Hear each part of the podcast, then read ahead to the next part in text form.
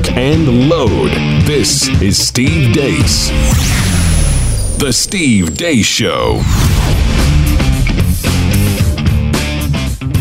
And greetings. Happy Thursday. Thanks for tuning in here today, live and on demand on Blaze TV, radio, and podcast. I'm Steve Deace.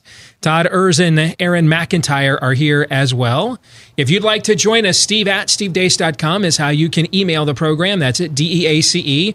You can also like us on Facebook, follow us on Twitter at Steve Deace Show. 888 900 3393 is the number here to the Blaze. That's 888 900 3393. 93. We've got a lot going on here today. A Theology Thursday. We'll have a guest and more for that part of the program coming up here in hour number two. Three non political questions coming up at the bottom of the hour as we take our weekly break from the decline and fall of Western civilization. But let's start there. Why don't we? Because that seems to be what pretty much Aaron chronicles for us on a daily basis with what happened while we were away. What happened while we were away brought to you by Fallout. President Trump was asked about his abandoning of the Kurds yesterday when he said this The Kurds are fighting for their land, just so you understand. They're fighting for their land. And as somebody wrote in a very, very powerful article today, they didn't help us in the Second World War. They didn't help us with Nor- Normandy, as an example. They mentioned names of different battles. They were there, but they're there to help us with their land and that's a different thing. In addition to that, we we tr- we have spent tremendous amounts of money uh, on helping the Kurds in terms of ammunition, in terms of weapons, in terms of money, in terms of pay. With all of that being said, we like the Kurds. Israeli Prime Minister Bibi Netanyahu tweets Israel strongly condemns the Turkish invasion of the Kurdish areas in Syria and warns against the ethnic cleansing of the Kurds by Turkey and its proxies. Israel is prepared to extend humanitarian assistance to the gallant Kurdish people.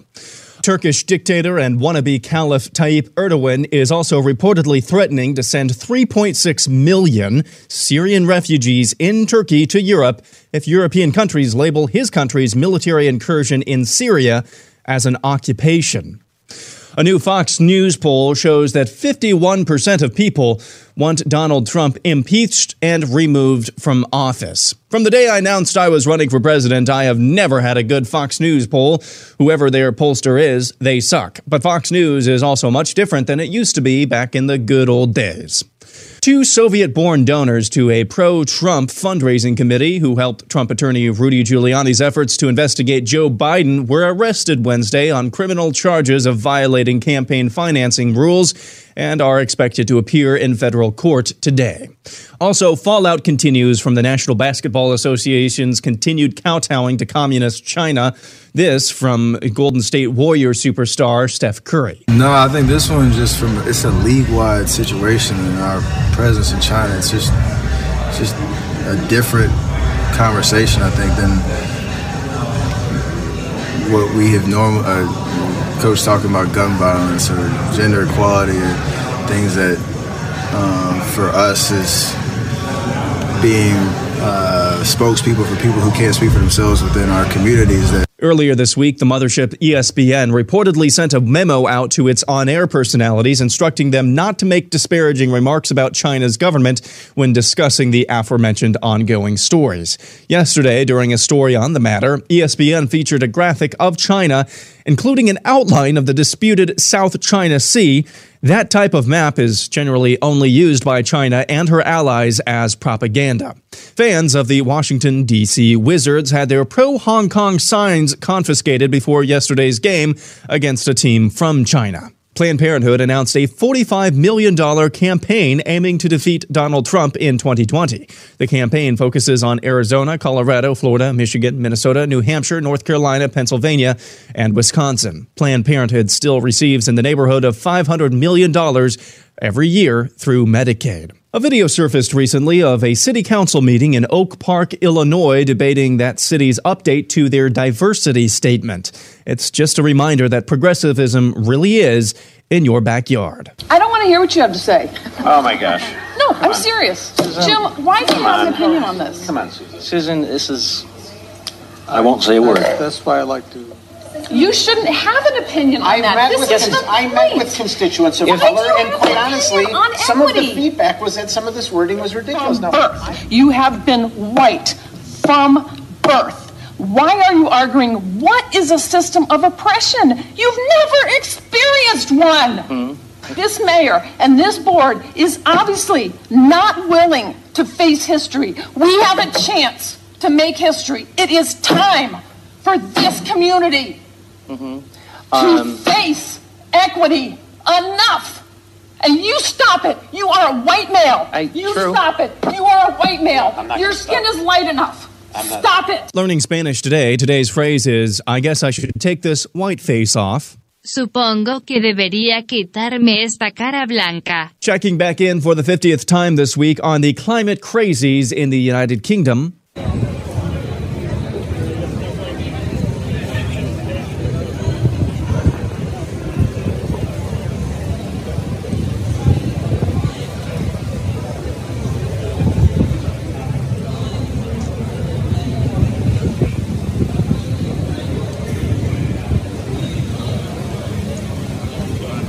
And finally, the magic of live television. along the border. Their concern is that they want. Um, their concern is that they want to have uh, uh, Kurdish. Excuse me, my my kids are here.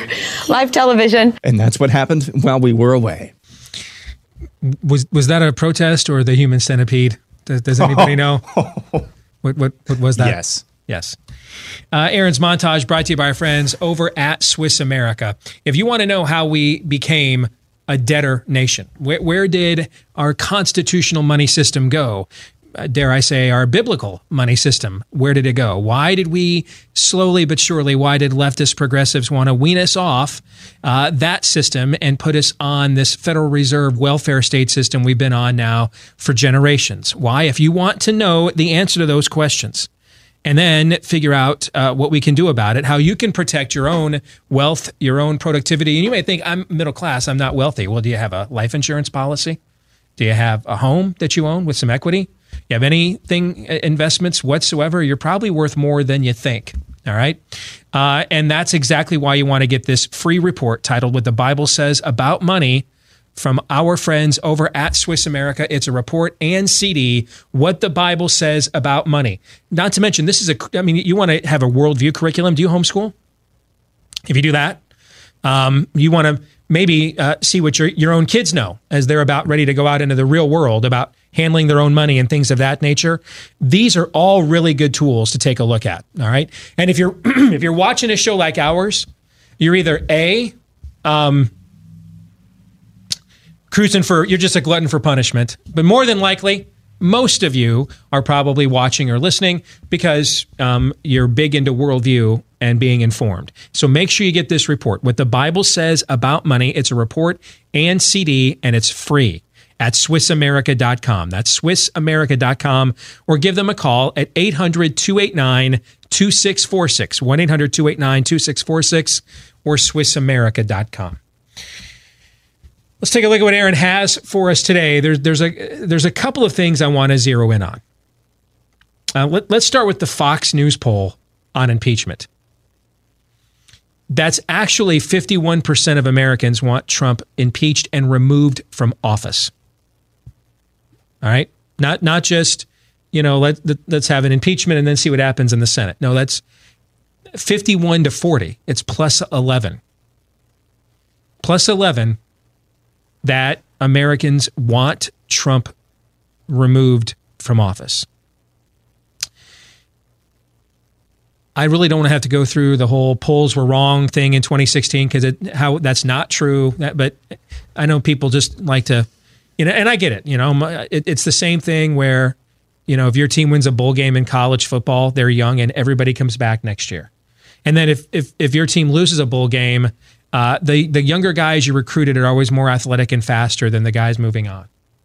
And if your team sucked on offense in the first week of the season, you were holding back to not put anything on film, right? I mean, th- these are just tropes that I don't think it's possible to to dig through that mental concrete. I'm going to keep trying because that's just how I roll. I just I cannot allow fallacies to go unchallenged in my presence. It's just how I'm wired that way. But but it, it's not true. It's a it's completely untrue. But you know we'll move on anyway. Here's what I think that poll is telling you. And let me let me try to do this in a constructive manner. If and I've done this a few times over the last couple of years to put it in this kind of context, okay? If if I got called into the Oval Office and I was the political director of the White House, and the president said to me, if I worked for President Trump and he said to me, "Tell me as you as you look through this these numbers, tell me what you, the big takeaway is." The big takeaway is too many people don't want Donald Trump to be president anymore. And if you provide them a mechanism where they don't have to wait 400 some odd days until the next election to, um, to exert that authority or that opinion. And then they also don't have to do it right now with consideration for what the alternative would be. That's something else to keep in mind. Right? There isn't a Democrat nominee right now.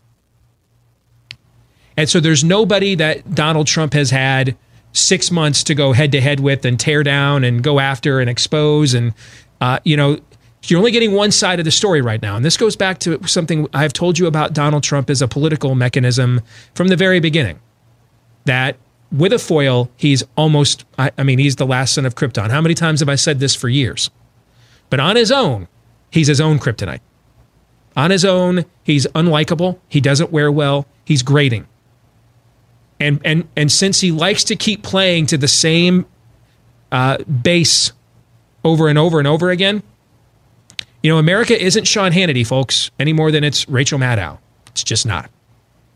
Now you can have a Sean Hannity and a Lou Dobbs for an ally, but it, but but if it's at the expense of I'm not comfortable talking to the Neil Cavutos of the world, well then all you're doing really is just you're in your own silo now. You know, you're not you're not doing anything to expand your base at all. If anything, you're just in your own echo chamber. You're in a feedback loop. Well, I heard on Hannity's show I was great, and Hannity, uh, well, Sean Hannity uh, said I was, said he was great because he heard because Trump told him he was great, and that's and so they each heard he was great, he was great, and uh, great. And that's not that's that's not America.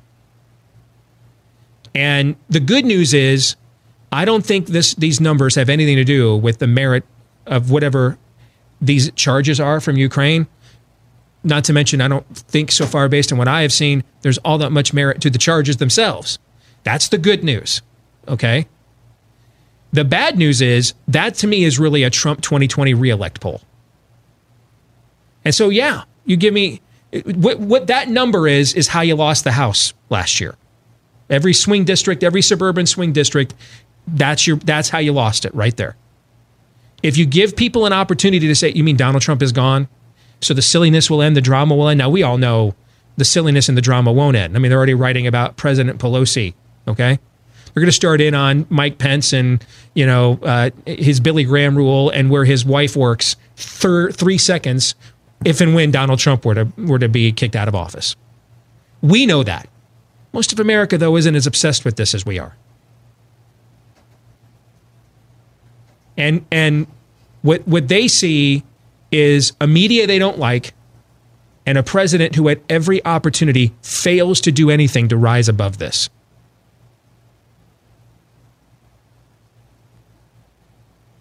I just he he can't on any level just govern. I've got a tweet Fox News polls suck.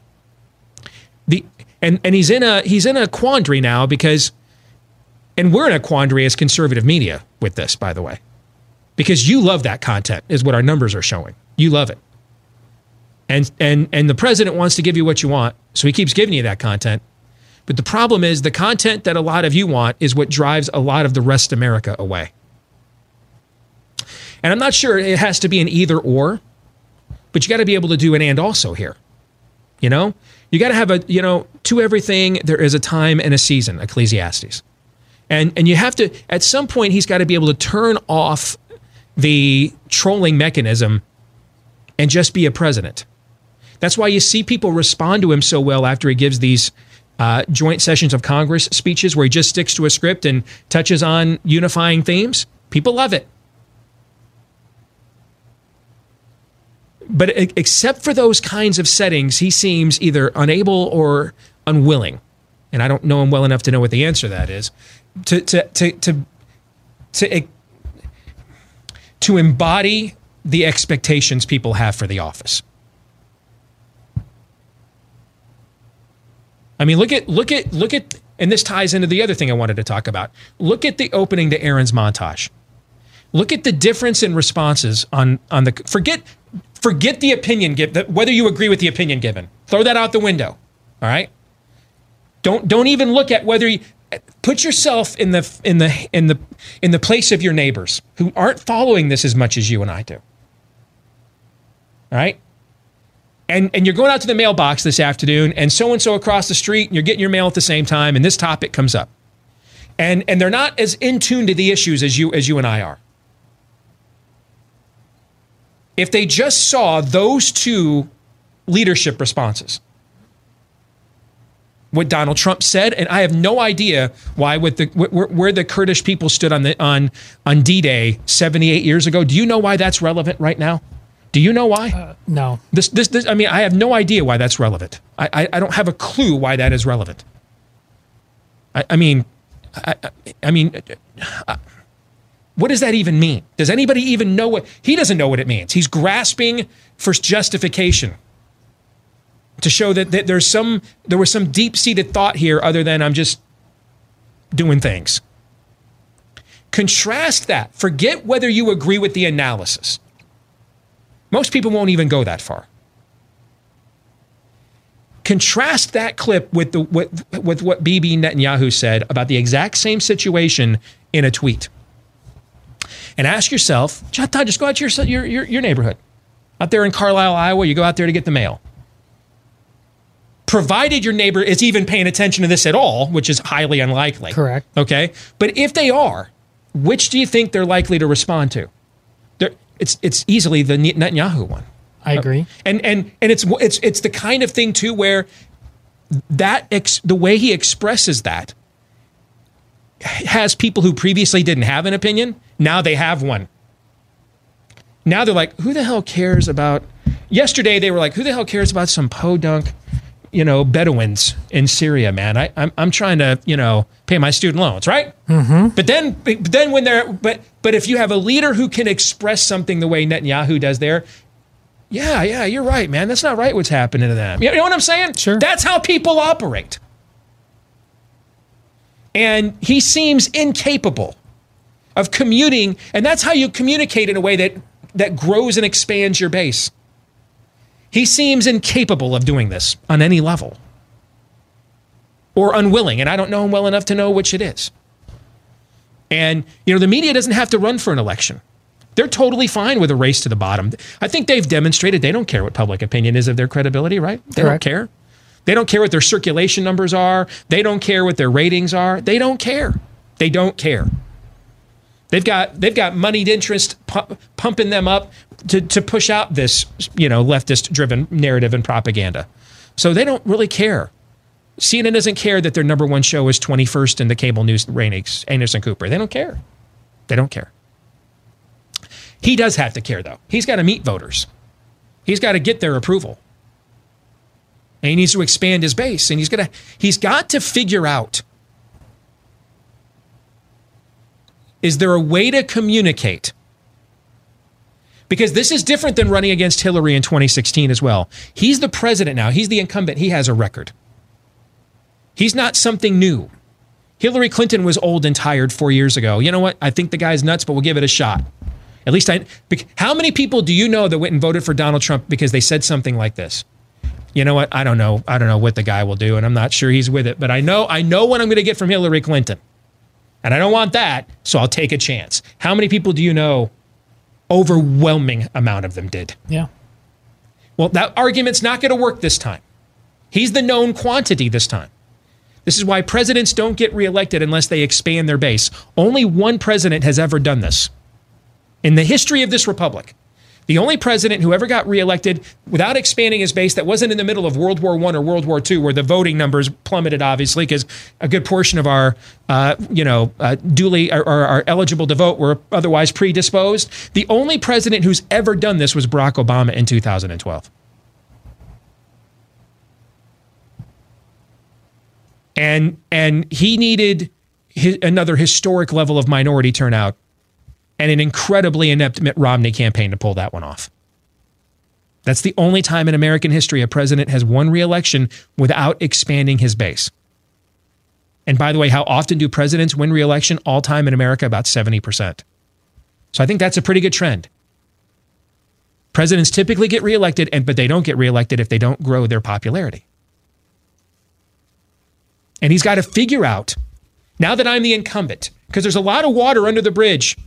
Because that, that argument that I voted for Trump the last time a lot of people had is going to go against him this time. Next time it's going to be, you know what? I know I'm going to get from Donald Trump, and I'm just tired of it. So I guess we'll see what Elizabeth Warren wants to do.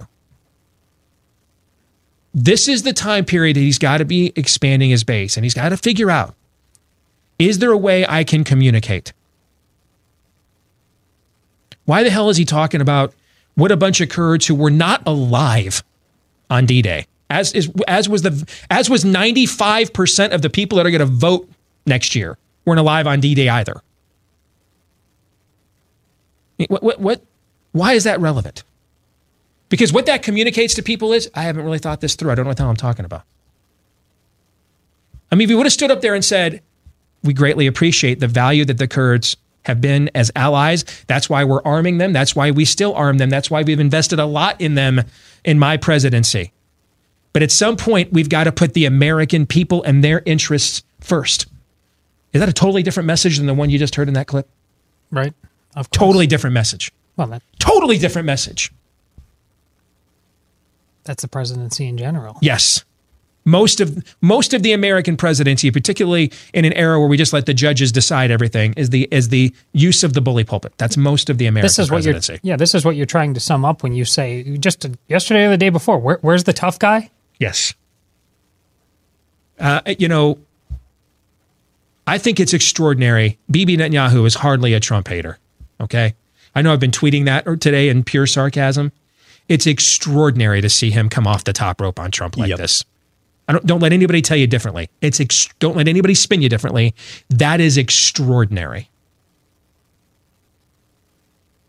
I I mean, and it, and it, and there's no way to there's no way to interpret it other than over there in Tel Aviv. Well, I guess it's Jerusalem now, thanks to Trump. Uh, over there in Jerusalem, some folks got up yesterday and said, "You know what? Damn it, man! The adults have got to step in here. This is ridiculous." And I know the argument out there is, well, you know what? Hey, let's let Turkey go into Syria and they can fight the Iranians and let them slaughter each other. I understand that argument. But who is there been anybody is there anybody alive on planet Earth right now who has been more anti-Iran over the course of the last 4 decades than Bibi Netanyahu? No. And and if he's not moved by that argument, I don't know how good of an argument that is. I mean, he has staked a lot of his political career and a lot of his own political capital on opposition to Iran.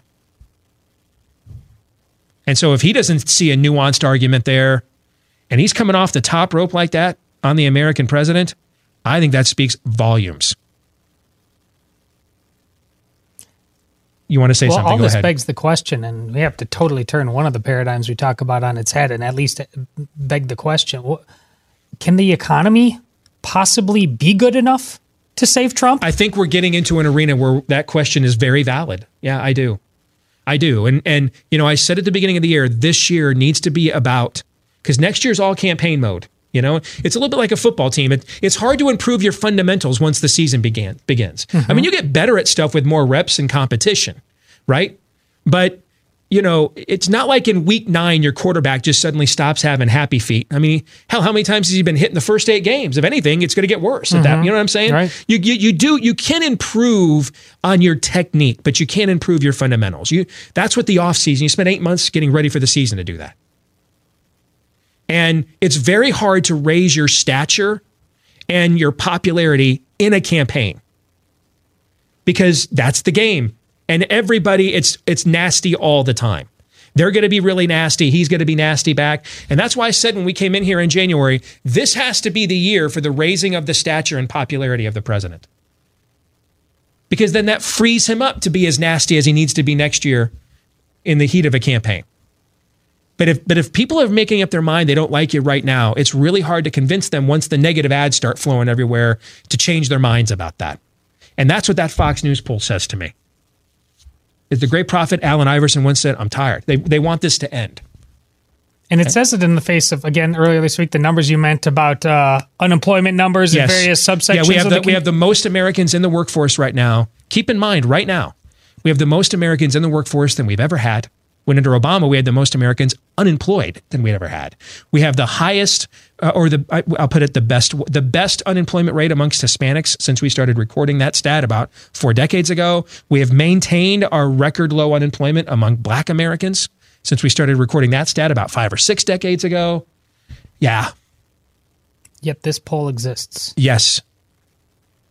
And I and and it mirrors what is being said in other places. The over there's the majority of Americans don't want him to be the president. That's the bad news. The good news is the election's not tomorrow.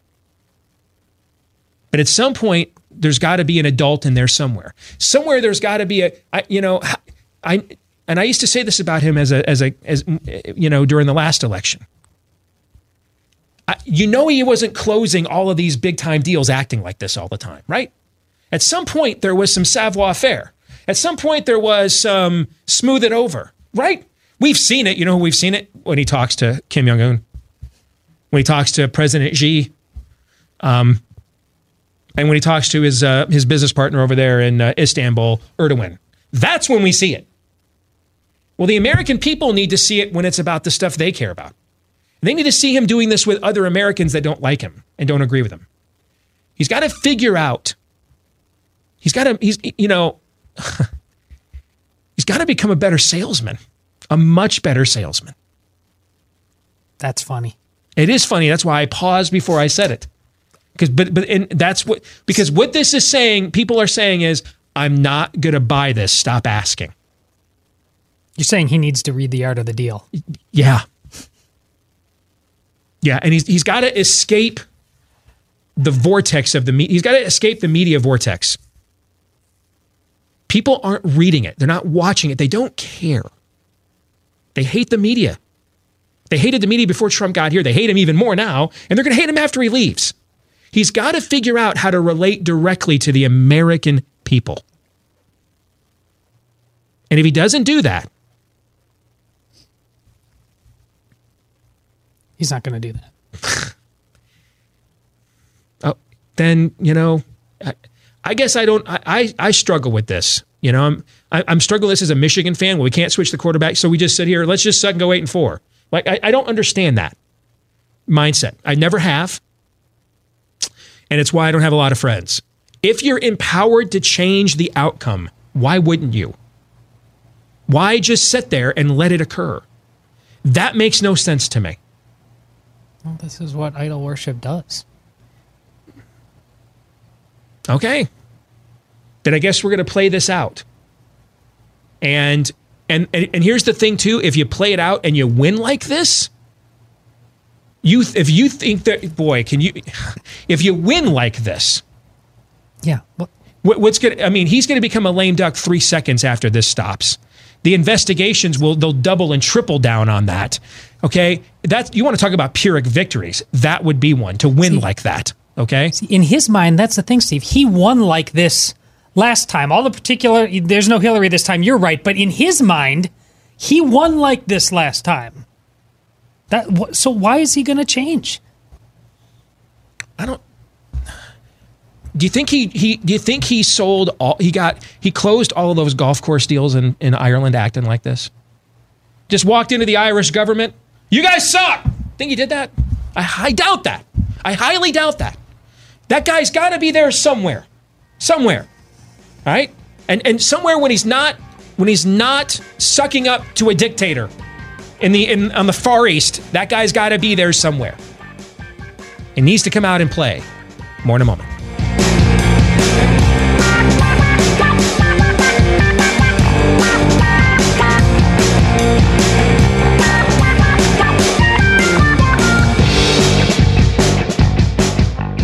RealestateAgentsITrust.com is a company Glenn Beck and some of his friends started a few years ago because they got tired of running into real estate agents they couldn't trust. Right? And they couldn't make it any plainer than naming the company Real Estate Agents I Trust. All right. And so what's the point of this? Well, there's, you know, there's a lot of referral services out there. I was listening to a sports station that I listen to a lot in the mornings when I'm working out. And they had a commercial on there from the National Association for Realtors, you know, hey, help us find you a realtor. Well, and, and I'm sure they're on the up and up, but the premise is flawed because a lot of those others will start from the premise of how do we really find clients for agents because they represent the the agent's interests.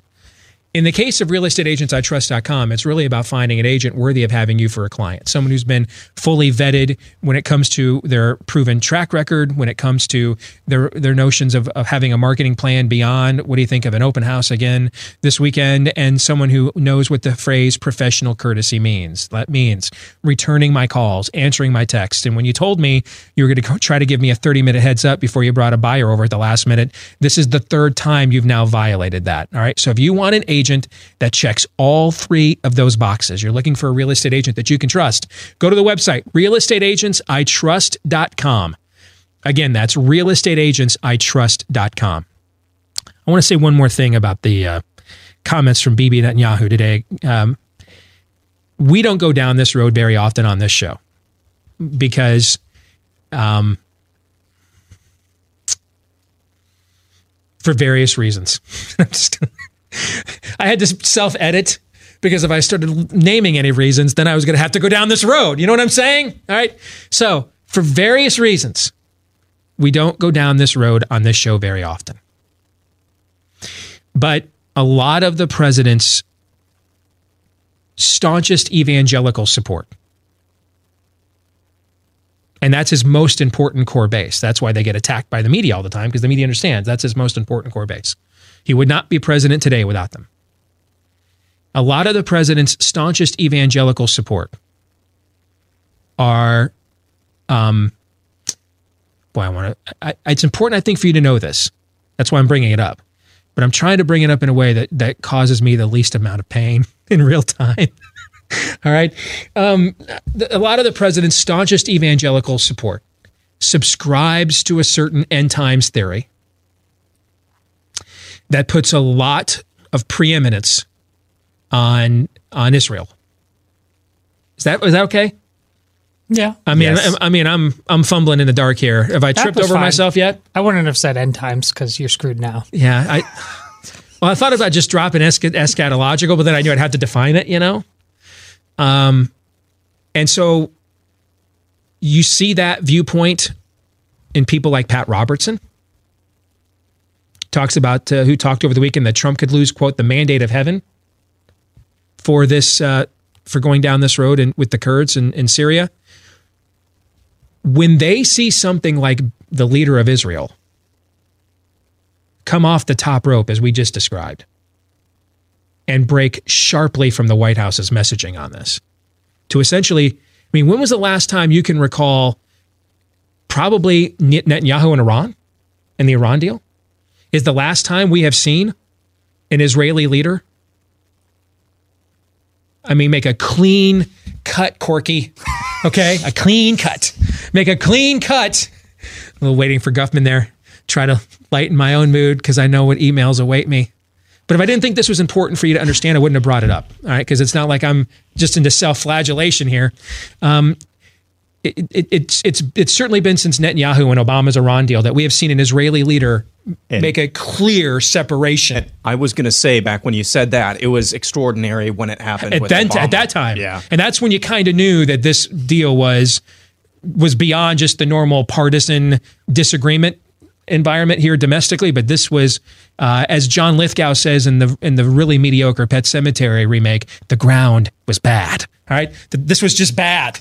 Okay, um, and and then before that, I don't remember the last time before that that an Israeli leader on a on a matter of geopolitical import made it clear we stand separate from the U.S. on this. I don't remember the last time before the Iran deal when that happened. And so when you've got a lot of people who's who the the, the culmination of their belief system is the nation of Israel is the imperative to that culmination. And they see a Christian community imperiled because of our pulling out and, and handing them over to the Turks. Who, by the way, who are the Turks? I mean, they're the people that ended uh, that ended Rome. All right, you know that that they're the people that uh, that took all those churches in Asia Minor eons ago and um, converted them uh, to Islam that you read about in the Book of Revelation. That's who the, that those ancient people are.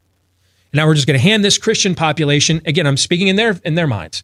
We're going to hand this Christian population over to the Turks, and they're already uneasy with it. Okay, and there's already a conflict between this is my guy, my quarterback, but I don't really like this. What do I do? And now you got Israel coming in, you know, like Captain Lou Albano at WrestleMania with the with the chair. All right, uh, you know, a, a late insertion into the ring. When they see Israel break like that, that's that's going to have an impact on them. Absolutely, it will. And I think that that might be something to watch in the next couple of days.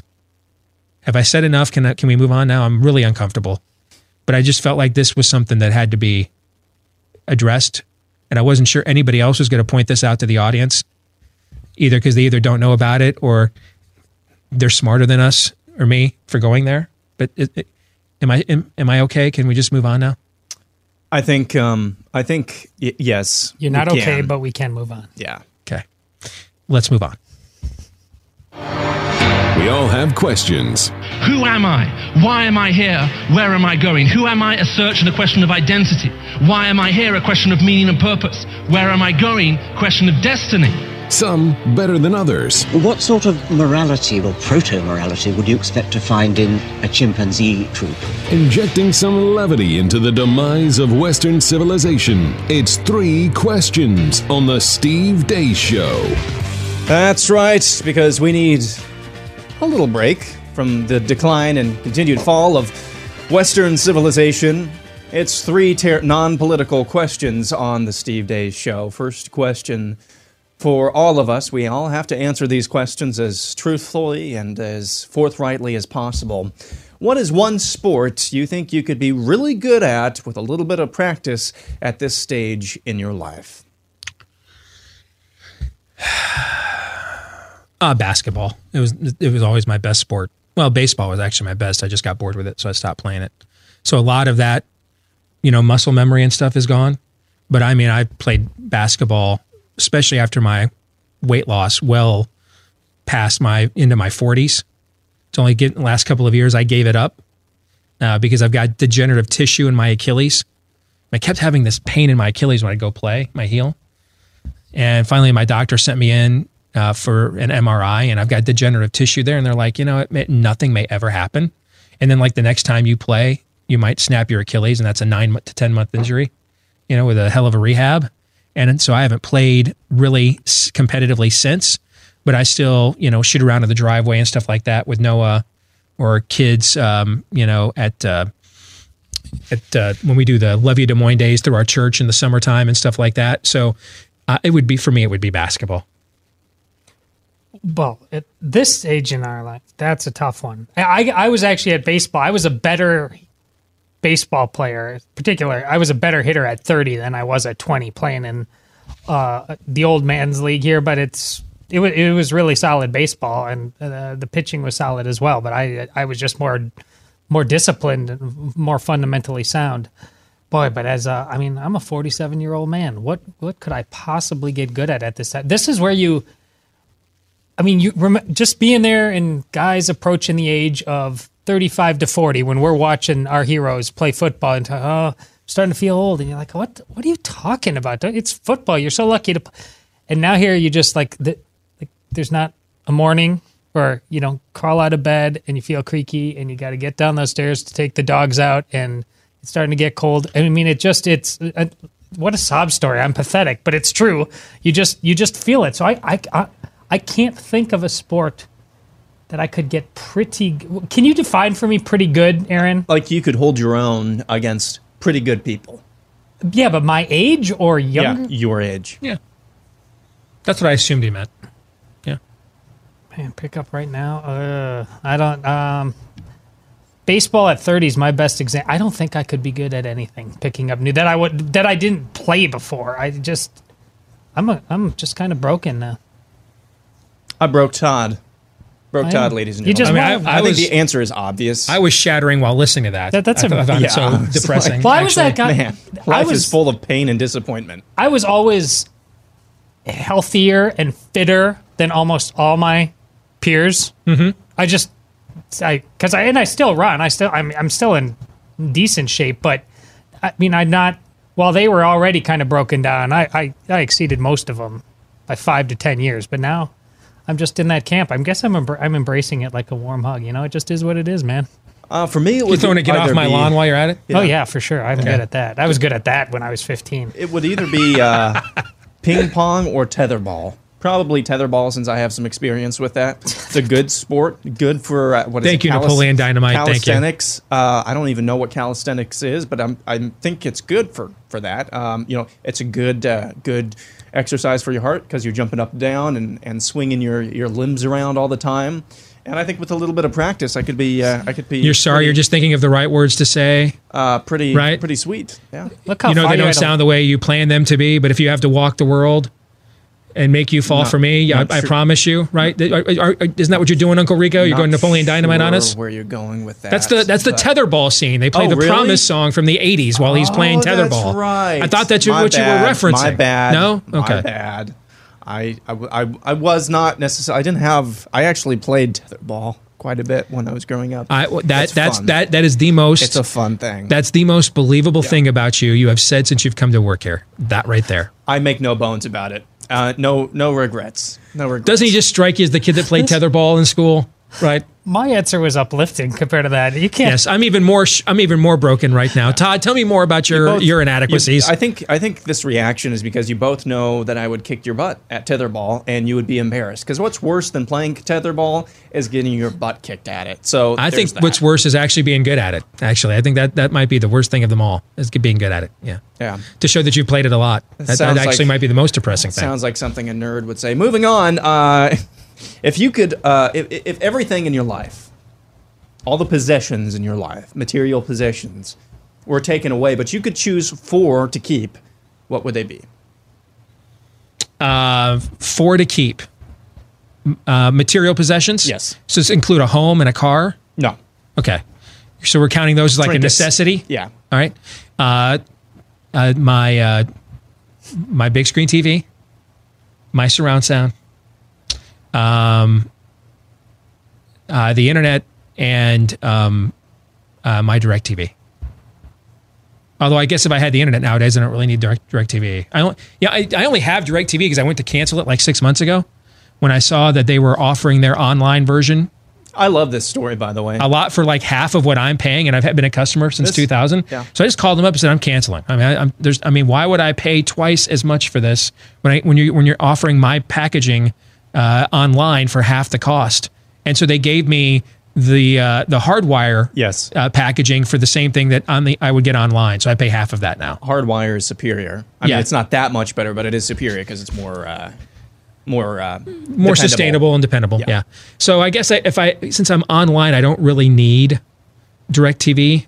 Um, so I'll say uh, internet access, my big screen TV, uh, the surround sound, and uh, uh, my PlayStation. I go with those. I, that keeps so me you're sane at saying night. Sayonara to your phone. I could go without my phone. Yeah, it, it, it, well, I- well, that's the thing too. Are we counting it as a necessity? Because I only use my phone for work related stuff. I'm not, you know, I don't. I, I can I can go without it if I had to. That's fine. Yeah, That was the most predictable answer you've ever given, by the way. pretty easy one Yeah, actually. Yeah, The man cave. Just yeah. That's Much essentially what I just laid out for you is my own man cave Yeah. without without like any furniture or anything. yeah, just that. Yes. Oh, let's see. Uh, If this involves vinegar, we're cutting away. I think we should just go home. Second. food's a staple, right? I mean, there's that, that's not even a thing. And you can't say, and it's the this would be the ultimate Jesus Juke to say your Bible, but I think we're saying that's a staple, right? If you c- you listen, if you consider your Bible a worldly possession, that's not a Oh, Jesus Juke. No, that's what I'm. That's, You're a heretic. I- all right. I think that's why I said it's a staple. Okay. Yes. Uh, what would I keep? Clothing doesn't count. That's that's a necessity. I don't. Now, this is the Jesus Juke. I'm just so Hmm. aesthetic right now, and this is why I struggle every every Ash Wednesday with what to give up for Lent because I have given all my attachment to this world away. Well, I don't have. I, I mean, I have a. I have a TV, but I don't have all that other stuff, and I'm not. I'm just not that attached to it. I'm not. I'm too busy driving give soccer away? I'm too busy driving kids around to practice. Just say soccer, and we won't make you come up with a third or, uh, or three more. We'll just say soccer. Say so- no, no, no. I, I would keep a TV. I would absolutely keep a TV. Okay. But see that. I mean, is it? Do you even? Is that a conversation to have TV without? Without uh, the internet? I mean, is that even like Not anymore. It's not. No. See? That's why I had to put them both in there. Yeah. Uh, you'd still want to, yeah, you'd still want the, but the computer internet. That's that's. I mean, that's like you can think you're aesthetic all, all you want to, but that's that's like we talk about the public square all the time. You know, you got you've got to be in on the conversation. At least you have to be in on the know. Friar Todd is really struggling here. He is. I kind of expected this. Yeah. So would you like? How about your mead, Friar Todd? Could you? Would you? Would Well, you yeah, want to take your mead? Duh, but this is see this is, is this your insecurity about your man cave? I just don't have that life, right? So it's not that I don't enjoy sitting down and you you know I can't even watch half the football games that my teams play until the the soccer season is over. I'm just on the move, man. Some frothy mead, Aaron. That's his other answer. Some frothy mead. Oh mercy. my dogs. Does that count?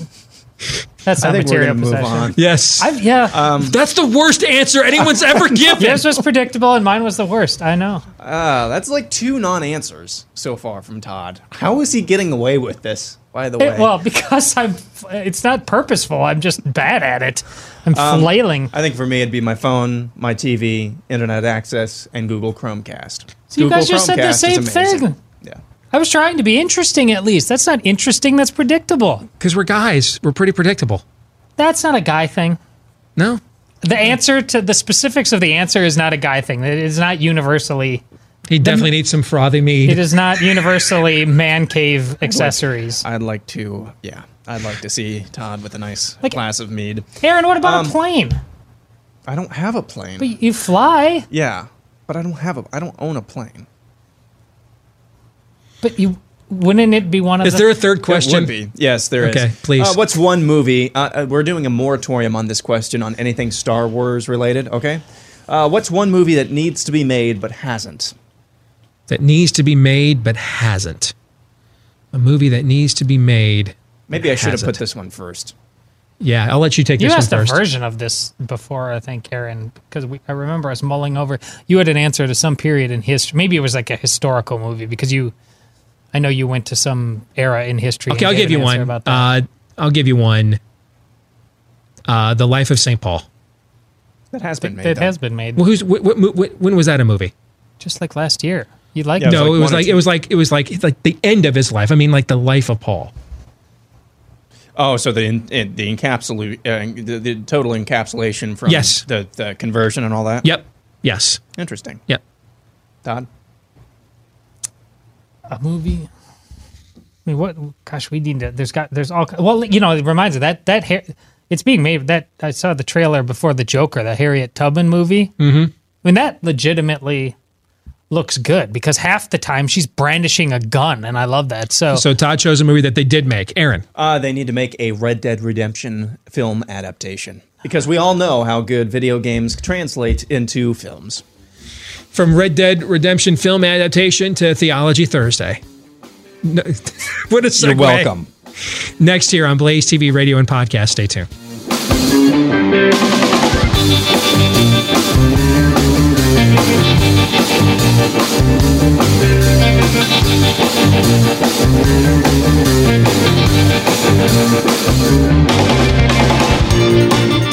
And We are back for hour two here live and on demand on Blaze TV radio and podcast. If you are listening today via the podcast, by the way, if you wouldn't mind leaving us a five star review, we would be very grateful. The more of those we get, the more uh, people like you we find. And then the more likely we are that our paychecks will arrive and clear on payday. So thank you to the thousands of you that have left us those five star reviews already. 888 933 93 is the number.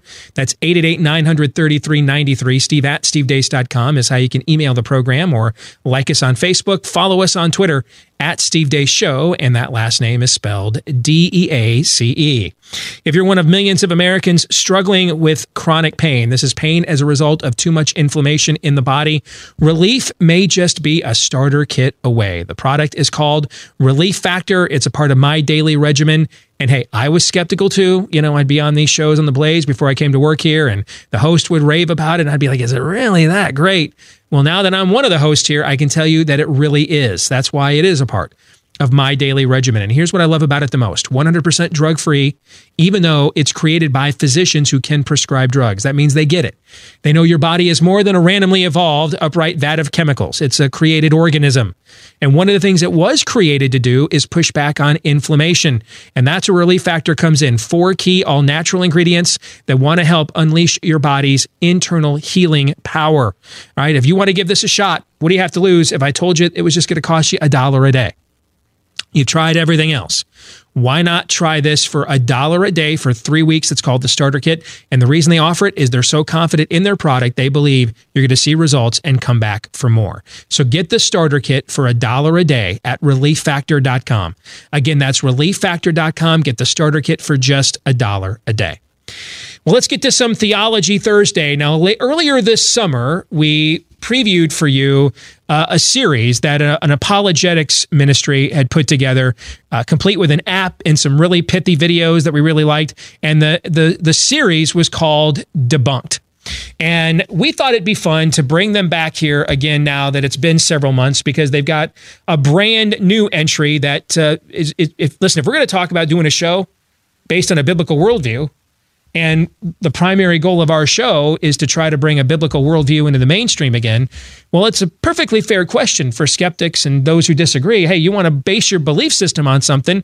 How do I know that something is true and reliable? I think that's a perfectly fair question, right? That's why we're doing this. Yeah, I mean, we would ask that question if we were on the other side of, of this equation. Yes, and I used would. to be the person on the other side of this conversation asking questions like that. That's why we want to welcome back to the show here our good friend Carl Kerby. It's good to see you, my friend. How are you? Hey, Steve, thank you for letting us be back. I'm a blessed man, that's for sure.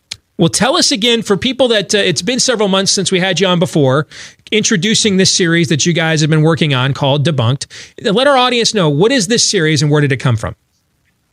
Well, it's a three and a half to five minute videos because what I have found is that you've got a generation that uh, they're not going to let you have an hour long lecture. And if they ask you a question, they want an answer, but they want it straight to the point and they want a little bit of entertainment in it. So uh, we started these a little over 10 years ago, trying to go after the questions that this generation is asking, but do it in a way that they'll actually pay a little bit of attention to. So uh, it, it's just one of these things where I'm on the road 196 days this year, all kind of environments, especially a lot of youth groups and you know college uh, type of things. And so these are the questions that they're throwing at me, and we're saying, let's go for it.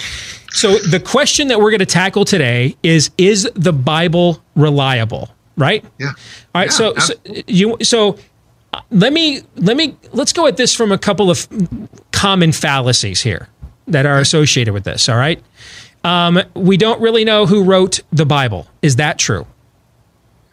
Well, we know as a Christian, we know exactly who wrote it. God moved through men. So we do know certain books for certain uh, who the author was, but ultimately it was God breathed. And that God breathed means God inspired. So God moved through men to write the text, but uh, he did use man to do it. So, uh, yeah, we know we know who wrote it ultimately, but we also know uh, in the vast majority of the books, there might be one that there's like a question on, not totally certain on who that author was. But when you go through textual criticism and look at the writings and look at the style, pretty pretty certain that uh, you know that they know who that author is. You used a phrase there. I want you to define it for audience. Textual criticism. What is that? Well, uh, you take and you compare the scripture. I mean, there's there's so many tests that we can do. We can do the test of um, how accurate are the manuscripts that we have with the earliest manuscripts. How many manuscripts are there in totality? How many differences are there in between them? So taking the text and and and and breaking it down and looking at it. What what uh, how accurate is it? Uh, how, the typos, the mistakes, the, all those types of things. So it's really taking the text and comparing it through all of the manuscripts that we have to just see if, hey, look, does it really line up? Or all these claims of, oh, there's so many copying errors and all these mistakes, and how can you ever trust it? Do those, in fact, have a basis in reality? What do we know about those manuscripts, and how many of them do we have? Oh my goodness! I, I love uh, when people go look at this thing, and you start looking. I, I, love to tell people before you look at the scripture, go look at any other writer, any other ancient writer that you want. Plato. People don't Plato, of course, everybody knows Plato was a real person. Socrates, I mean, all of these, Thucydides, I mean, uh, Homer, of course, Homer wrote the Iliad. Well, when you study all of those, what you're going to find is something very interesting. Homer is like the gold standard. He's the he's the one that has the most manuscripts. It's like 643 manuscripts. Well, that's great until you look at what the scripture has, and the scripture has over 20,000 manuscripts um, that you can, and, and that's just just one section, man. And you can compare those manuscripts and see how they all line up uh, as far as like uh, all those supposed copy errors and mistakes and that sort of a thing. So to have that many manuscripts and have it's approximately 96 to 98.7 percent accuracy is pretty amazing. But now, oh, hold up, Carl. You just said that the Bible has got mistakes and errors because it's only 96 to 98 percent accurate. Yes, but go look at those quote unquote errors that are in there. And you're talking about punctuation, you're talking about spelling, like we spell honor, H O N O R. Go to England, H O N O U R. Ooh, there you go. There's a big mistake. Or uh, something like that. There's like literally no.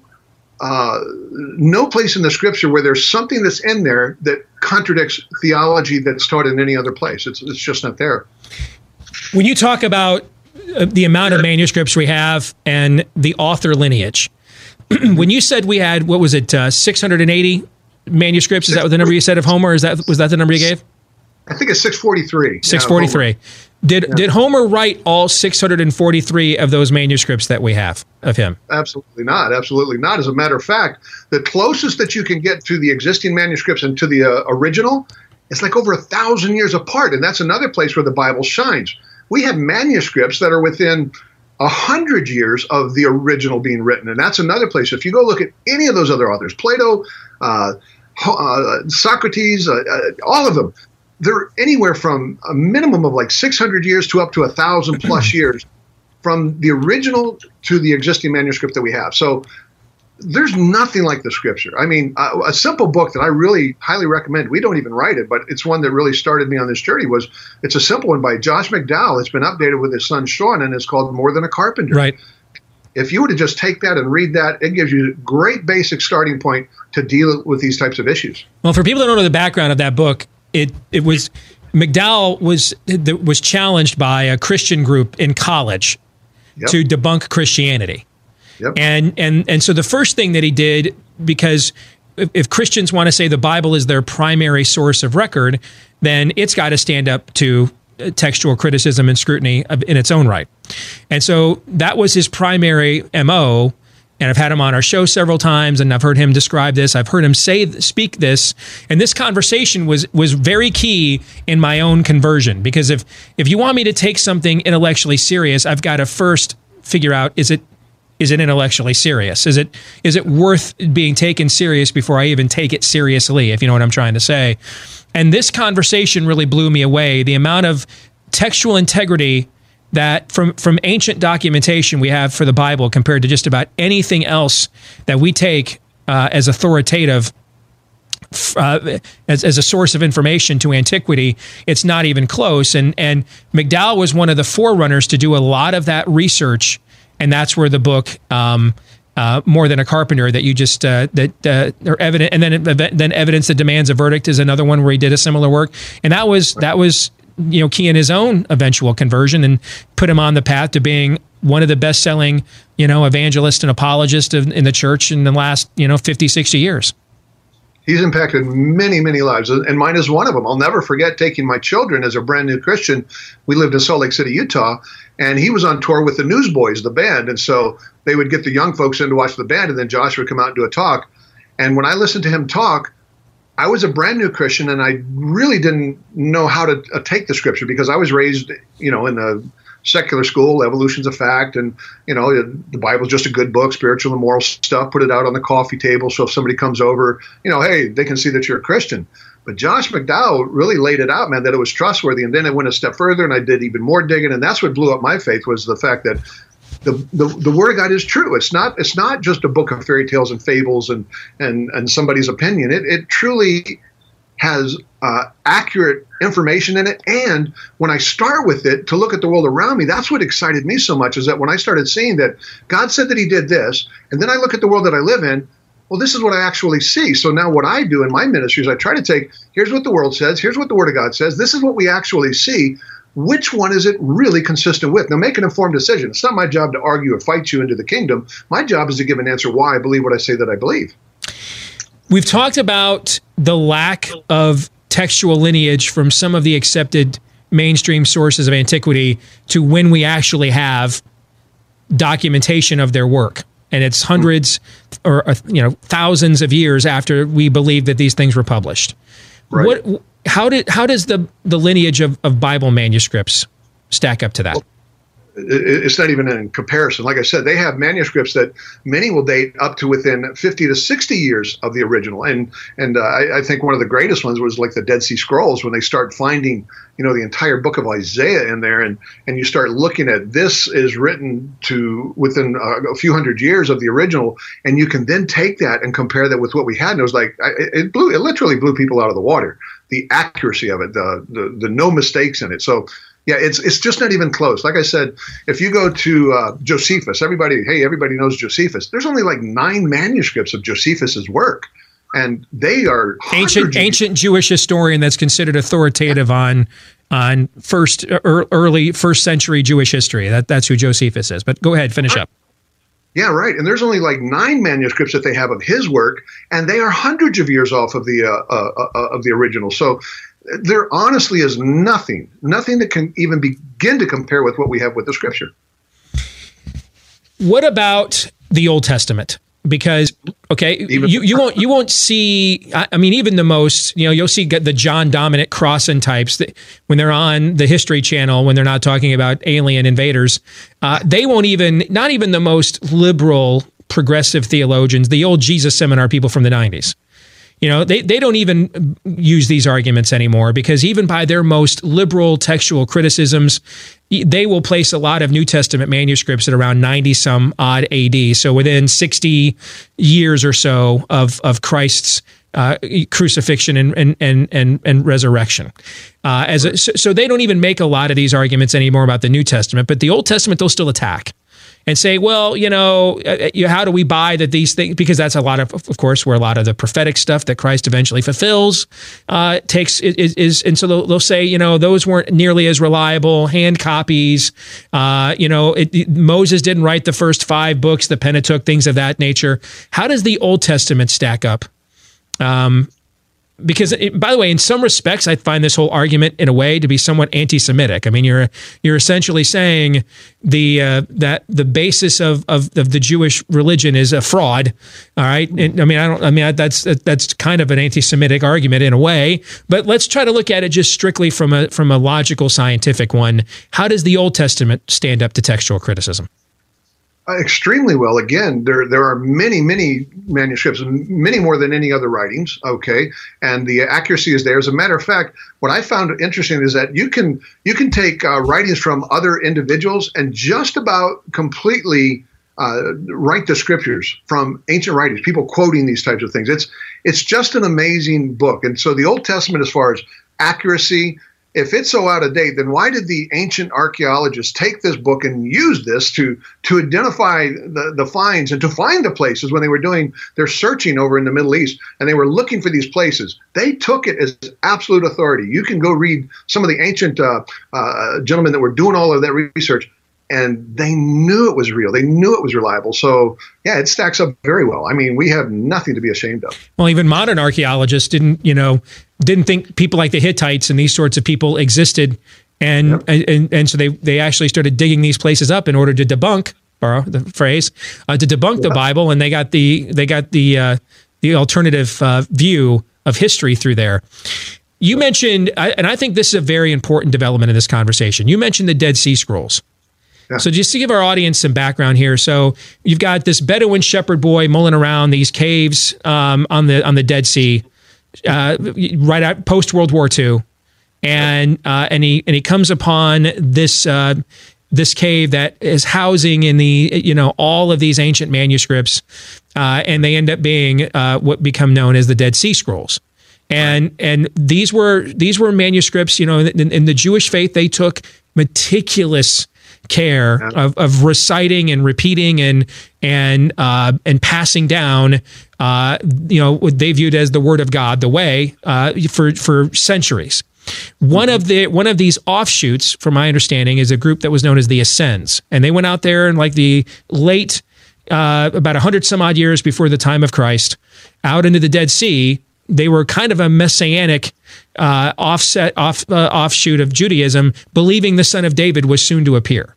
And so they go out the they go out to the Dead Sea and, and so they're they're getting themselves ready for Messiah to come and they're making sure they've got all their their the the the the manuscripts done, the scriptures are done for, you know, they're re- they're prepared for for Messiah to come.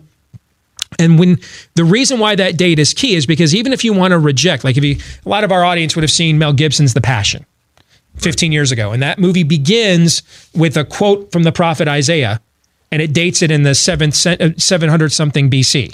Even if you want to reject that um, Isaiah did not have, you know, make these messianic prophecies that Christ alludes to uh, in in the in the Gospel of Luke. He's quoting from it directly. If you want to make the claim that that that Isaiah really didn't make, write that in 700 BC, that's not true. Well, the problem you still have is now we have for sure manuscripts that the that this off this sect of Judaism wrote well over a hundred years before the time of Christ, courtesy of the Dead Sea Scrolls, and and and one of the ones that's the most intact is, as you've already alluded to it, is the is the book of Isaiah. So at the very least, even if you want to dismiss the notion of Jew, the, the, the Jewish heritage of the Old Testament scriptures, you still have to then come to grips with where did the where did these Essenes come up with this book of Isaiah? That's exactly the same one we have in our Bibles today. That they that they date that manuscript well over hundred years before the time of Christ, and it includes all those exact same messianic prophecies. So how do you how do you reconcile with that then? Yeah, see, that's that's our I think one of our strongest arguments, and that's why we did this new debunk the way that we did. Is like, look, you can do all the you know the uh, the accuracy and the fulfilled prophecies, and those are wonderful. I'm trying. I'm definitely not trying to diminish those. Those are fantastic. But in this new debunk, that's why we wanted to take. Here's what we find. Here's a letter. You find it. Now go down and and and and criticize it. Go through and check it out to see if these claims are being true. And and that's what we see with the Dead Sea Scrolls. Is that here's all this information well, now we're able to take what we have today and go back and compare that with that standard reference, that ruler, I like to call it, or standard reference. Is it in fact lining up? And man, it, it screams that we're absolutely what we have is accurate with what uh, was originally written. So, yeah, I, I, think it's one of our strongest arguments, quite frankly. And but I still challenge people: don't don't believe what we say. Read it for yourself, study for yourself, go dig, and see if uh, in fact, it's true because I think what will happen is the same, same thing that happened with Josh McDowell, same thing that happened with a number of individuals who uh, went after it, who really were digging and wanted to know, and they can they found the truth who was a, I think you want to, want to say his name is Fulbright, somebody along those lines, one of the fathers of modern archaeology, who came yep. to the conclusion that Luke was the most accurate, as in the gospel writer, Luke was the yep. most accurate historian of antiquity uh, when he got to, uh, through his own archaeological studies and findings. Before we let you go, Carl, what is is there an argument that we haven't asked you about that you think it's important for our audience to to confront on this question?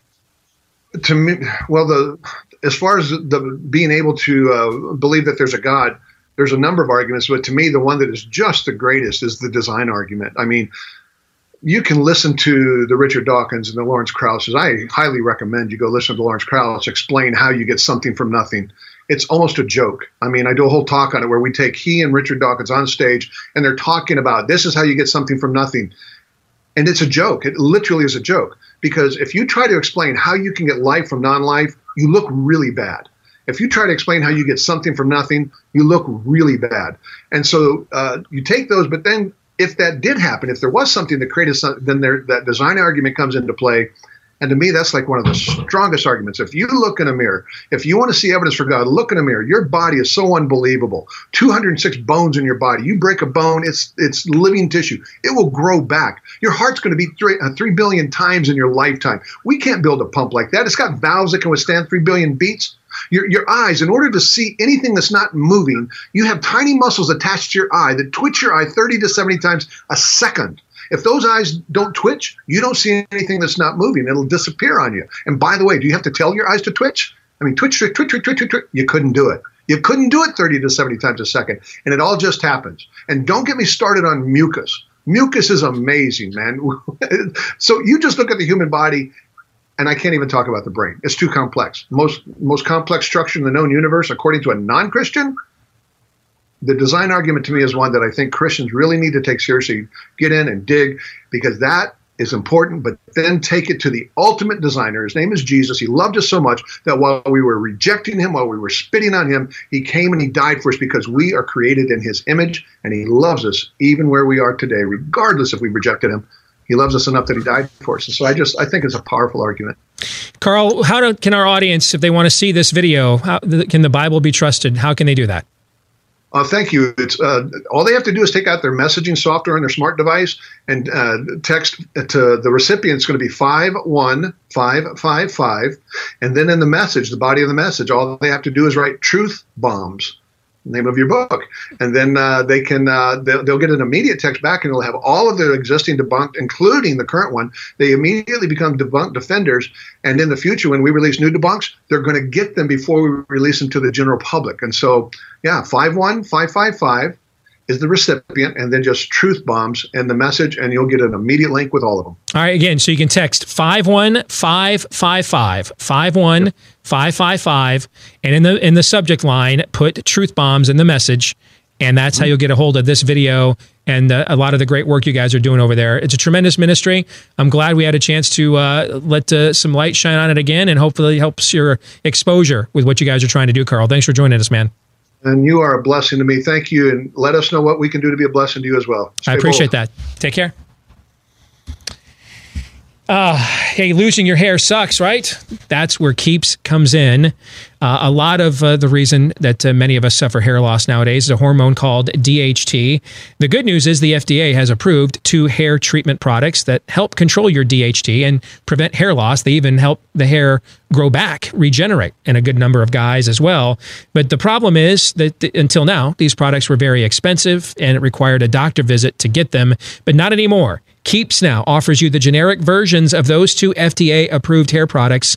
So not only are they about are they about 90% effective, that's a pretty high percentage by the way, but uh, you can also now get them totally affordable as well.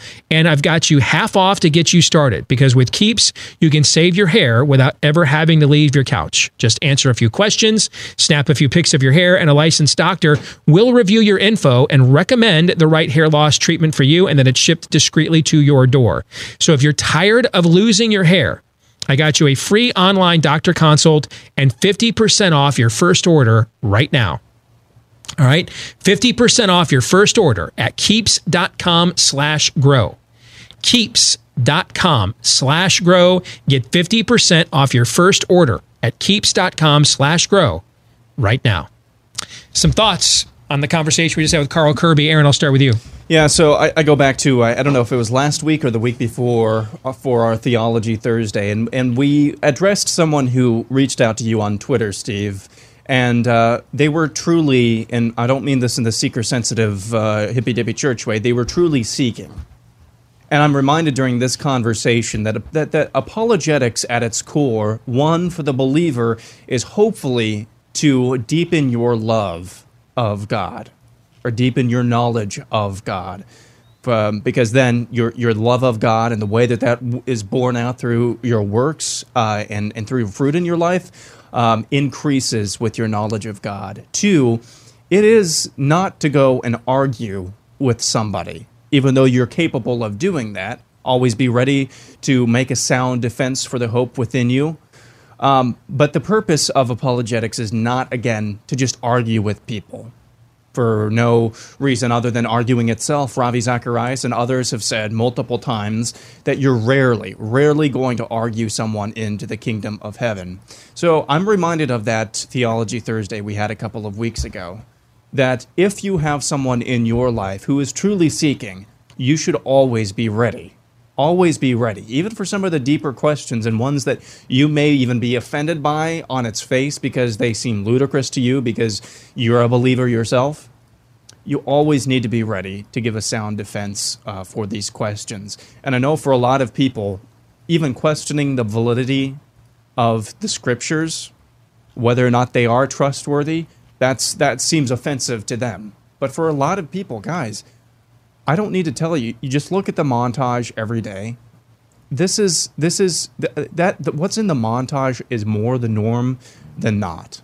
And we would like to prefer to believe and live within our own little bubbles where everybody believes and everybody assumes and everybody gives each other the benefit of the doubt for the finer even on the finer points of theology and doctrine. But we have to be ready to answer even some of these most fundamental and rudimentary levels of our faith like can the bible be trusted? And that's what it reminded me of and that, that conversation with carl really reminded me of as well. Because like it or not this is a question that people that's going to be one of the first if they are seeking that's going to be one of the first questions they have can i actually trust these books?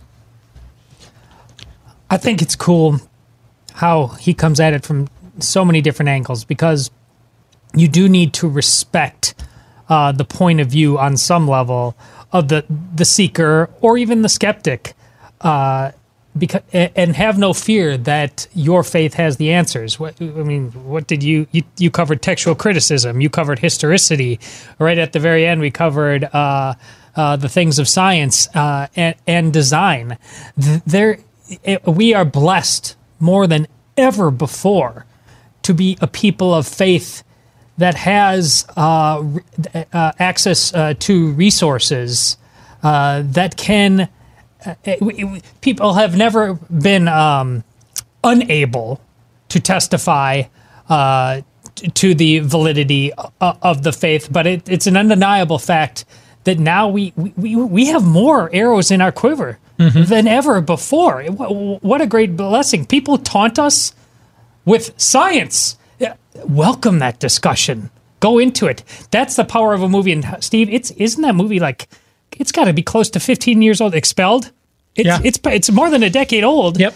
And it, it I was thought just- of that when Carl was talking Yeah. about listening to them talking about how you get something from nothing. It it's that it's that moment Yeah. in Expelled where Ben Stein kept kept asking the atheist why, how, and finally he just decided that aliens we got life because aliens came and gave us crystal shavings or something. Right. That Oh, scene, yeah. And that's where, well, that's not just any scientist. Oh, it's that's Richard Dawkins, yeah. it's like yeah. the king of Yeah. these people. So when they, they and they come at you very smugly and tauntingly, oftentimes. Be willing to have that discussion because uh, wh- what you just heard is that uh, you, the answers are all there. If you're patient, if you're faithful, if you do it in, in genuine love, this isn't a get over contest. Aaron's absolutely right, as, as of course Ravi Zacharias. This is not, and I I know for me, and I know for you, we've had this because uh, planting our flag early on in our faith, you, you're competitive. You want to win the Sure. argument. Sure. No, this is a fellow soul across you, feet of you have feet of clay just like them. Be very blessed that you have an opportunity to have this many arrows in your quiver to bring them into the faith. Very well said. We, we, we don't really have to make any circular reasoning arguments at all anymore. We really don't. Uh, because of all of the tools we have at our disposal. We'll come back. We're going to continue with uh, Theology Thursday, responding to some of the theo- theological stuff you guys have asked us about when we come back here in a moment. Stay tuned.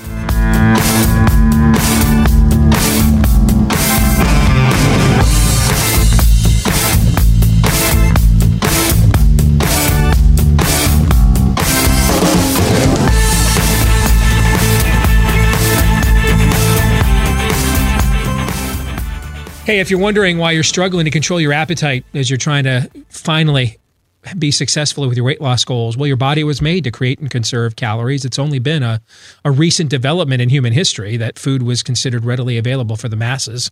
Up until about 100 some odd years ago, that was pretty much only true amongst the 1%. All right. So, what do you do with food, especially the really good stuff this time of year, everywhere close by, while you're trying to cut back? Well, thankfully, your creator put a little molecule in your body called OEA. It just is a signal from the belly to the brain to let the brain know when you're full so that um, the brain can then regulate your metabolic activity from there. Unfortunately, though, if, if you spent too long uh, just kind of bypassing that, like it's, it's a little bit like going to work out after being sedentary for so long too. I mean, the muscle memory and stuff is gone. You, it, it's it's a painful exercise. That's where Riduzone comes in. Uh, Riduzone just wants to boost your OEA by putting more OEA in the body. All it is is OEA. That's why it's FDA accepted, vegan friendly, gluten free, because it doesn't it doesn't you know throw in there a bunch of additives, preservatives, uh, chemicals, stimulants, uh, caffeine. It's just OEA. That's all that it is to help you get back into regulating your portion sizes and your cravings. Because even this time of year, hey, if, if you if you discovered the delicacy that is pumpkin Kit Kats, have you guys had these yet? I think I shared a couple with you. Didn't I share one with you? No. Yeah, I, I think I did. And even you were like, "Yeah, these are good." Pretty sure that I did. You don't share the things you like. Yeah, I, I think I. I oh man. Well, now we need counseling. Friar. All right. Um, this has become the oddest live read we've ever done, but it's my fault for daring to ask Todd anything. anyway, back to the script. Hey, it's not that you've discovered the delicacy that is pumpkin pie Kit Kats this time of year, and they are phenomenal. All right. You know, do you know if you ate four of those, it's only 140 calories? I know, I've looked. Four of them is 140 calories. So you know, if if if your snack once or twice a day if, that you're treating yourself with is 140 calories, that ain't why you're not losing weight. I can promise you that. Right? It's the fact you ate half the bag. That's the issue. All right. It's not that you ate four, even having four twice a day. It's that you had 14. All right. So how do we turn it off? Riduzone will help you with that to get your cravings and your portion sizes under control. And right now you can try it for three months for 30% off with my name as Steve as a promo code at riduzone.com. R I D U Z O N E for riduzone.com. Promo code Steve. All right, let's get to some more Theology Thursday. And I've got a couple of uh, notes from listeners and viewers on this topic that I want to answer if I have time, because I definitely want to start with this one. This is from somebody who identifies themselves as J. King. All right. J, the letter J, King. So J's a first initial. I am a heathen, he says, not a pagan, a heathen, meaning that I have my own gods that I worship, and I don't believe in Jesus as a person or a God.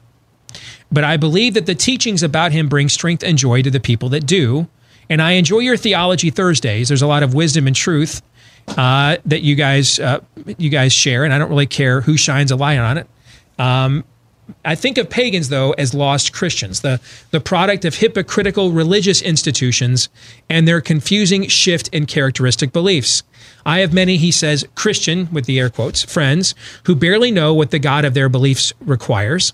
Many friends who come from homes that were at one time Christian, but likely left the church when everything they thought they knew changed so that the pastor could fill seats and offering plates. Several acquaintances I know are just looking for a group whose actions preach for their faith. I believe that this nation was founded on Christian principles and should continue to live by them. I believe that it is the Christian church's fault that our nation is turning the direction that it is. And it's refreshing to hear Christians on your show who understand and appear to try to live by what their own system dictates. That's what our nation needs, and uh, people that are unafraid to share it the way they know they know it with anyone listening. Well, I, I've got three responses to your note, Jay King. First of all, thank you very much for the kind words and for your willingness to listen to things um, and consider the merits of things you don't even agree with. That speaks very well to your character. So, number one, thank you for that. I want to, number two, I want to address the people you're talking about. Um, in general, our show has always has always agreed from the beginning that the church is primarily responsible for what is happening in the culture because the church is the fundamental institution for the instilling of character in our culture.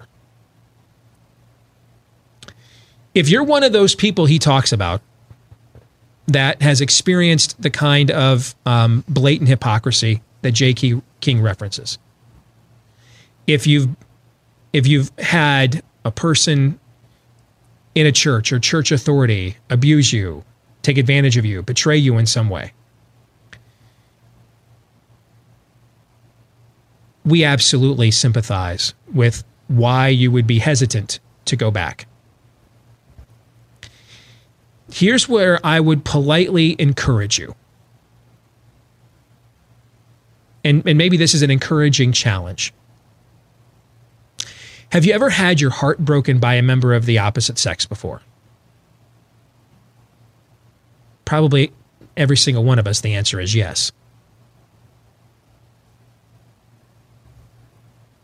Did that drive you into a lifetime of celibacy? Did that did that send you um, to the manor um, in order to enjoy a quiet life of solitude with Friar Urzin? Did you, did you get thee to a nunnery? Ophelia. Okay. I mean, was there a period of time where y- you were um, once bitten, twice shy? Sure. But then eventually you get back into the ring. And the reason you do is because you have a you have a, a need and a desire that fuels that need for that connection and relationship. Why not grant your creator the same opportunity? Because one of the one of the main reasons we make the destructive decisions and choices we make is we have a need and a desire that fuels that need for a relationship and a connection with him too. I mean, how many do you guys know anybody who's like, you know, I've had a, even a string of bad relationships, so they spent the rest of their life never trying. They just determined years went by, they're just going to do celibacy. How many people really do that? How many people really do that?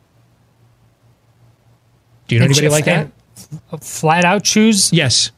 Well, just just, just I'm I'm I am good. I'm I'm just gonna I'm gonna go with celibacy. I'm, I'm just gonna go with it. almost no one flat out chooses. If they Yeah. end up there, it's more of this desperate drifting of Sure. nothingness. Yeah, so Sure. yeah, you're right. So why would we do that with God? Um, have you ever been to a bad movie? Did you just stop going to movies? You ever had poor, bad service or food at a restaurant? Did we just stop going to restaurants? It, is God, if, if God exists, do you think he might be more important than any of those things? So if we're willing to give these trivial things another chance, then why wouldn't we give something that, if it's true, is of the preeminent importance, God and his people, another chance? Do you think that's a fair argument? Oh, it's a great argument, and the fact that we have to make it. We have such people talk about cheap grace that the, we have such a cheap definition of God. The way you put it right there. If or as it- Francis Schaeffer used to say, your God is too small. Yeah, Yeah. Well, that's and that's what you basically uh, said right there. Don't you think if all these other things are worth it to you, don't you think God's worth it? But that's that's the million dollar question right there. If we had a proper sense of definition and proportion about that one three letter word. Mm-hmm. That would get rid of a lot of question begging that we allow because we just believe in a, a cheap grace because we believe in a pretty cheap God. We celebrate the church sells a pretty cheap God oftentimes. In too in too many places, I would agree with that. Yeah. You have any thoughts on that, Aaron? No, I, I totally echo what what uh, what Todd says. But no matter what, and I want to say this for Christians as well, you're never this ti this side of even you're Eden. You're never going to be completely rid of sin.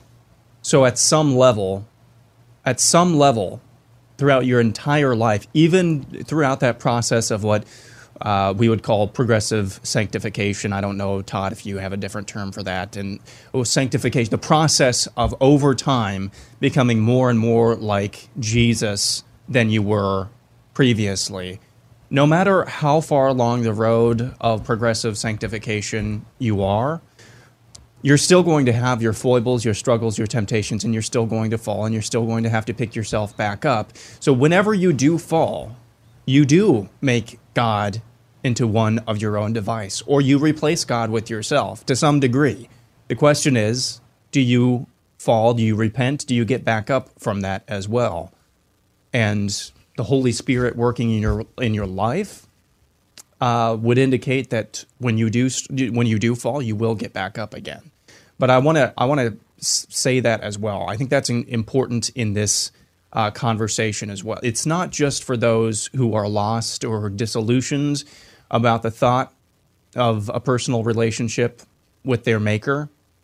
It is for Christians as well. We have to be careful about that as well because anytime we sin, we are saying that God is not who he says he is.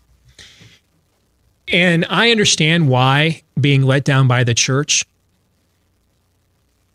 hurts more than even being having your heart broken by somebody from the opposite sex because the the acknowledged expectation there is we're supposed to be better than this, right?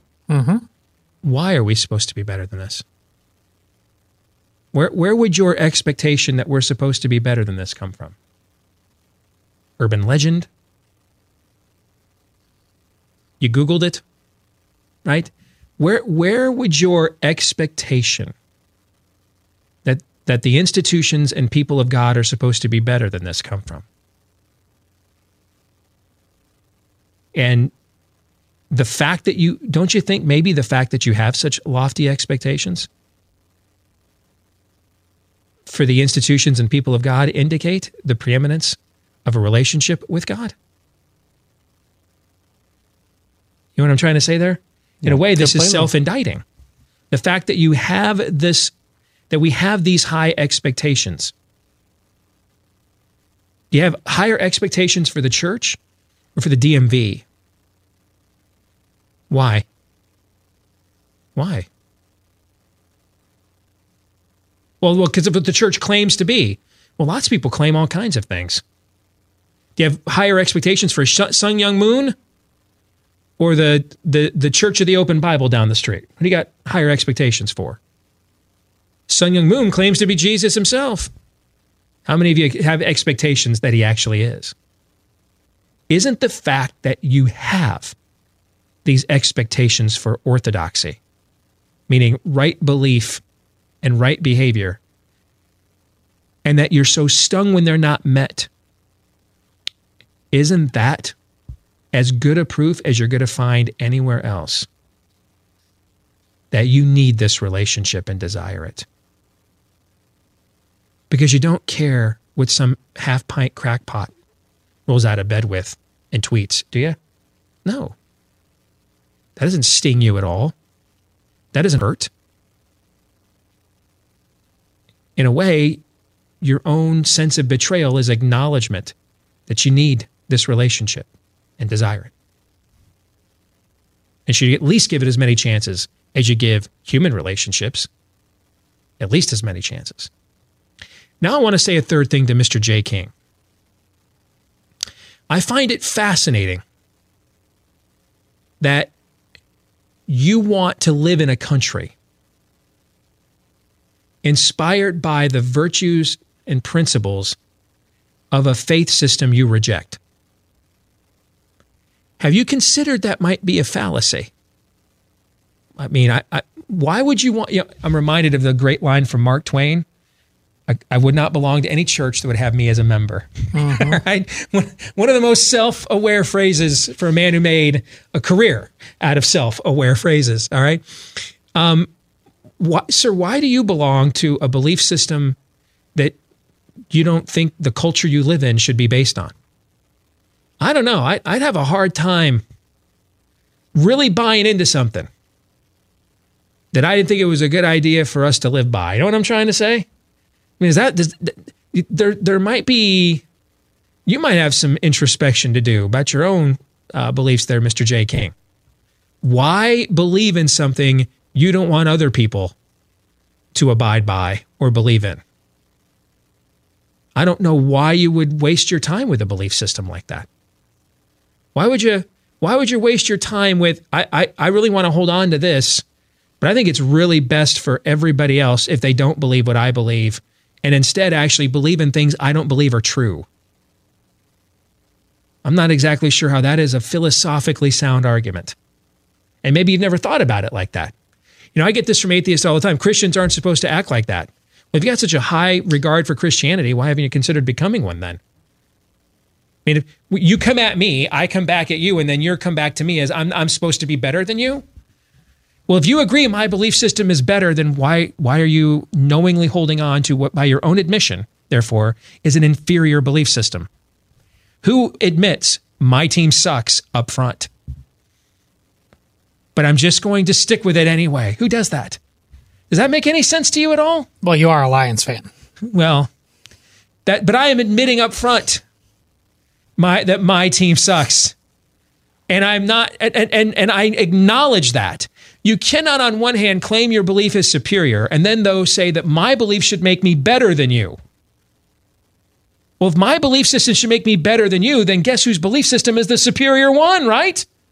If my belief system should make me of a person of better character than you, then you are saying my belief system is better than yours. Why continue to hold on to that belief system? And if you don't want the culture you live in to be based on the belief system you have, why would you have that belief system then? What what what's the merits of those beliefs? I don't know. You should be telling them, of Just course. something to think about. Yeah, you should be telling them. A, a reasonable argument is this is all made up, so of course you're a terrible person and a liar. I mean, that's the reasonable argument for them to be making, not that you're a good person. Exactly. Should- yeah, you should be why, a why terrible could, person. Why, why could someone who's not true make me better? Why could someone who never lived make me better? Why could someone who's not who's dead and in a grave make me better here in in the real world in real time? How are any of those things possible? Hey, you know those annoying robocalls that you're getting right now? Be careful. They're attempts to get a hold of your identification information. And even if they can't steal your identity because you're prudent, after all, you've got identity theft protection, which all of you should have, they can still, though, use that information to pretend they're you in other places. For example, the FBI calls this home title fraud or home equity theft because a lot of our home titles and mortgages are kept online nowadays. So these scammers, they get a hold of your personal info because you answered it on a robocall. They then go to where your mortgage is kept or your home title. Uh, they sign in as you, make it look like you sold your home to them, and then they liquidate all of that equity in their favor. And often you don't find out about it until late payment notices or foreclosure notices start to show up. Don't let this happen to you, especially when for pennies a day, Home Title Lock will put a virtual barrier around your home's title, your most important and valuable investment for most Americans, to prevent it from ever occurring. And right now, you can get 60 risk free days of protection at HometitleLock.com. Get 60 risk free days of protection at HometitleLock.com. And you can find out if your home's title has already been tampered with and targeted as well at HometitleLock.com. Well, if you didn't get enough Theology Thursday, we're down to the end of the show here today. We're actually going to do another version of Theology Thursday for the overtime today. An interesting poll is out of how Americans view their pastor. And we're going to discuss that for our Blaze TV subscribers during the overtime. We'll stick around and tape it for you. For the rest of you, we'll see you tomorrow from noon to 2 Eastern, right after Glenn Beck, right here on Blaze TV, radio, and podcast. Until then, John 317.